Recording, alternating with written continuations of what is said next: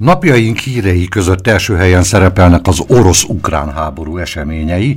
A hadszintéről érkező hírek mellett legalább annyira fontos a háborúzó felek gazdasági eszközökkel vívott harca hiszen az, ez döntően befolyásolhatja a konfliktus végkimenetelét.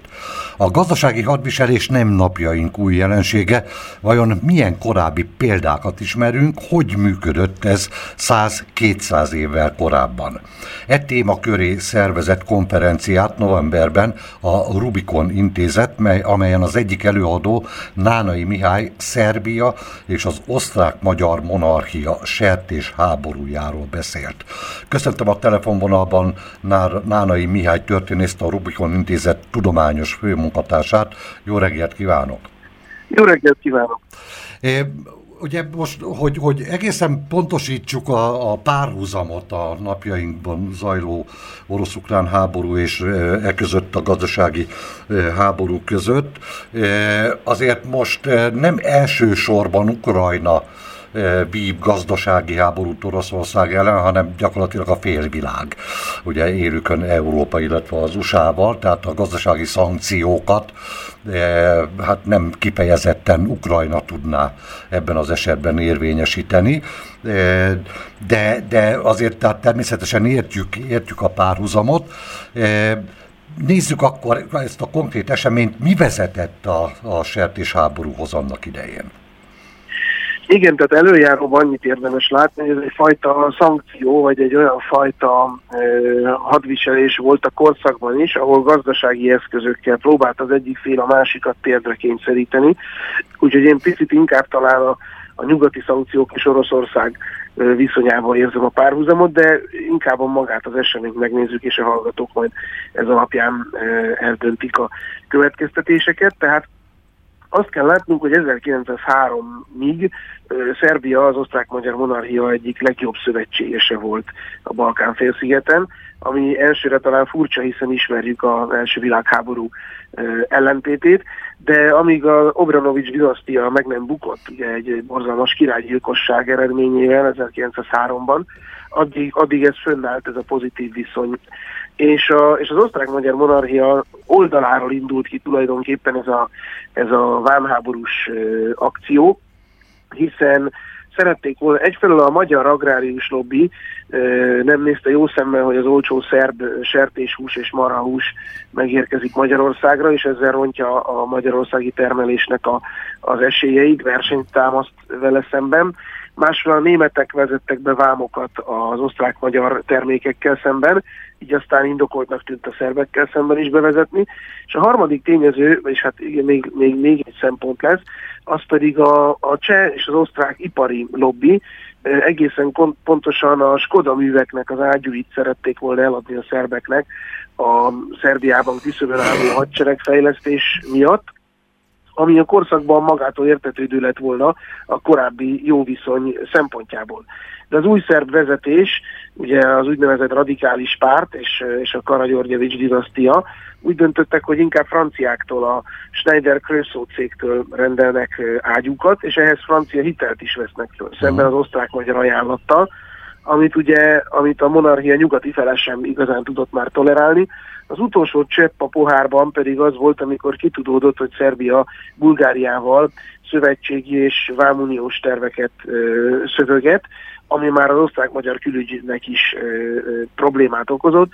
Így 1906-ra elhatározta magát arra az osztrák-magyar monarchia, hogy Szerbiát vámháborús eszközökkel fogja térdre kényszeríteni és jobb belátásra bírni, hiszen ez nagyon fontos látnunk, hogy a szerb exportnak ekkor egészen elképesztő mértéke 90%-a az osztrák-magyar monarchia felé uh-huh. irányult, tehát Bécsben úgy számoltak, illetve Budapesten is, hogyha a szerbekkel szemben ugye egy alapvetően érdekes állategészségügyi okokra hivatkozva bevezetik a, a embargót, és nem engedik be a szerb sertés, illetve a marhahúst, akkor pár hét hónapon belül a, a szerbek ö, el fogják fogadni a monarchia ajánlatát, és ennek megfelelően kereskedelmi szerződést kötnek. Hát így kezdődött el 1906-ban a, a vámháború és így is történt egyébként? Tehát bejött ez a számítás?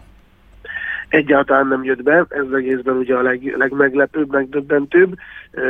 Öt évig tartott, volt egy köztes szünet 1989-ben néhány hónapig, amikor újra életbe lépett egy kereskedelmi egyezmény, de egyéb iránt a szerbek egyáltalán nem törtek meg ebből a szempontból. Nagyon hatékonyan tudtak új piacokat találni, amiket korábban el sem tudtak volna képzelni. Tehát Algéria, Egyiptom, Olaszország felé kezdtek exportálni sertéshúst. Ugye korábban nem volt jellemző, hogy nagyon hosszú vasúti szállítások, főleg tengeren vigyék a, az élő állatokat, de megoldották Tesszalonikiben külön istálókat építettek, hogy ott az állatokat kipihentessék, és a tengeri szállításra előkészítsék őket. Ugye több feldolgozó üzemet is létrehoztak Belgrádban, hiszen ö, olyan feldolgozottan könnyebb volt a sertéshúst exportálni. Francia tőke nagyon nagy arányban érkezett, miközben az osztrák-magyar tőke pedig pont hogy kiszorult Szerbiából. Nagyon érdekesek az adatok megnézni 1911-re hogyan néz ki a szerb exportnak az összetétele. Aztán hát szerencsés momentumok is közre játszottak, mert kiváló gabonatermés volt a korszakban. 1906-7-8-ban Szerbiának addig rekordokat döntő gabonatermése volt, amivel tudta kompenzálni a, a hús exportból kieső bevételeit is. Tehát nagyon-nagyon, és ugye azért azt is látnunk kell, a másik érdekesség, ugye ez nagy hullámokat vetett Magyarországon és a korabeli gazdasági ö, szaksajtóban sok cikkel foglalkoznak benne, már 1911-ben kiküldtek egy szakértőt megvizsgálni a szerb gazdaság állapotát, Tonelli Sándort, és ő neki a, a feljegyzéseiben látható, hogy a másik fontos kérdés pedig, hogy, hogy az osztrák-magyar import is nyilván leállt, de, de feldolgozó ipari termékek hiányával azt a Szerbiát térdre kényszeríteni, ahol még a népesség nagy része falu közösségekben él, vidéken és jelentős részben önellátó nem lehet, tehát nem, nem, nem fog Szerbia attól összeomlani, hogy bizonyos ipari termékek kevésbé állnak rendelkezésre.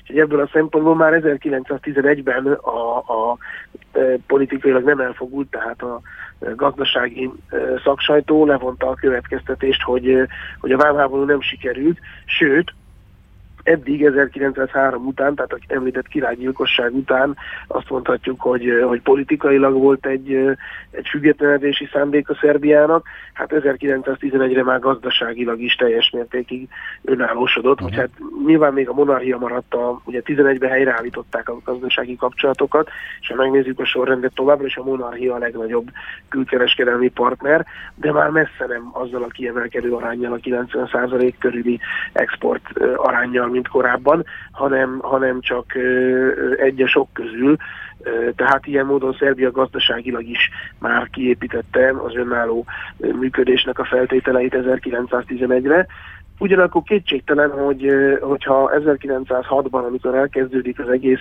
nézzük meg a korabeli véleményeket, akkor, akkor az első többség úgy hiszi a monarchiában, hogy, hogy Szerbiát ezzel térre lehet kényszeríteni. Tehát valószínűleg anakronizmus lenne számon kérni a kortársakon, hogy miért nyúltak ehhez az eszközhöz. Ugyanakkor az utókor számára, számára nagyon tanulságos és érdekes dolog. Diószegi István, aki a legkiválóbb kutatója volt az osztrák-magyar vonalhely külpolitikájának az elmúlt évtizedekben, ő, ő kezdi ezzel a gondolattal a művében, hogy kockázatos eszköz a vámsorompó, mert aki leereszti, könnyen az is pórul járhat, uh-huh. és hát itt ebben az esetben pont ezt láttuk az osztrák-magyar monarchia kapcsán. É, gyakorlatilag akkor azt mondhatjuk, hogy még csak nem is döntetlenre jött ki e, a meccs, hanem, hanem tulajdonképpen a monarchia e, vesztett ebben a vámháborúban. Pontosan, tehát a célokat nem sikerült elérnie, Ugye más kérdés, hogy, hogy természetesen a monarchiának, egy nagy birodalomnak számos egyéb exportpiaca volt, és a monarchiának a gazdaságát nem rengette meg a, a, a Szerbiába irányuló export kimaradása, Ellenkező szempont azért az fontos, tehát Budapesten cikkeznek arra a lapok, hogy húsdrágasság van, sőt, húshiány is egy darabig, mert bár Magyarország... Na ez már, ez már abszolút párhuzamba hozható a napjaink eseményével a Igen, ebből a szempontból érdekes, és különösen érdekes, hogy ugye Magyarország azért önellátó alapvetően élelmiszeripari termékekből, de, de a magyar sertés és marhahúst is jobb árak miatt inkább exportálták nyugat irányba, Ausztria, Németország irányába, mint sem, hogy itthon adták volna el. Igen. Tehát, hogy emiatt alakult ki egy húsdrágulás és egy húshiány is egy darabig, de ettől eltekintve nyilván az agrárius lobby elégedett volt, tehát hogyha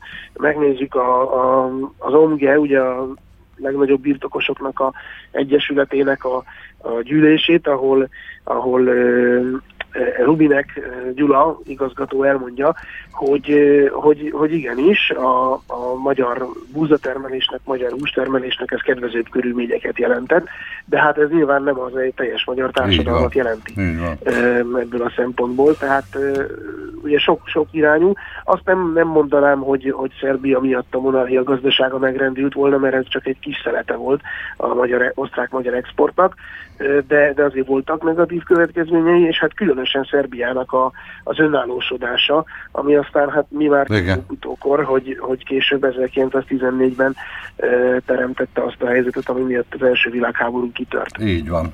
Nagyon szépen köszönjük, hogy rendelkezésünkre állt a Nánai Mihály történészt, a Rubikon Intézet tudományos főmunkatársát hallották az elmúlt percekben, és e, ugye kicsit párhuzamot vonva a orosz-ukrán háborúval. A Szerbia és az osztrák-magyar monarchia sertés háborúja volt a témánk, azt bizonyítva, hogy nem kifejezetten új keletű az úgynevezett gazdasági háború, ami hát ott megelőzte a háborút, napjainkban viszont először a háború tört ki, és utána jött a gazdasági háború.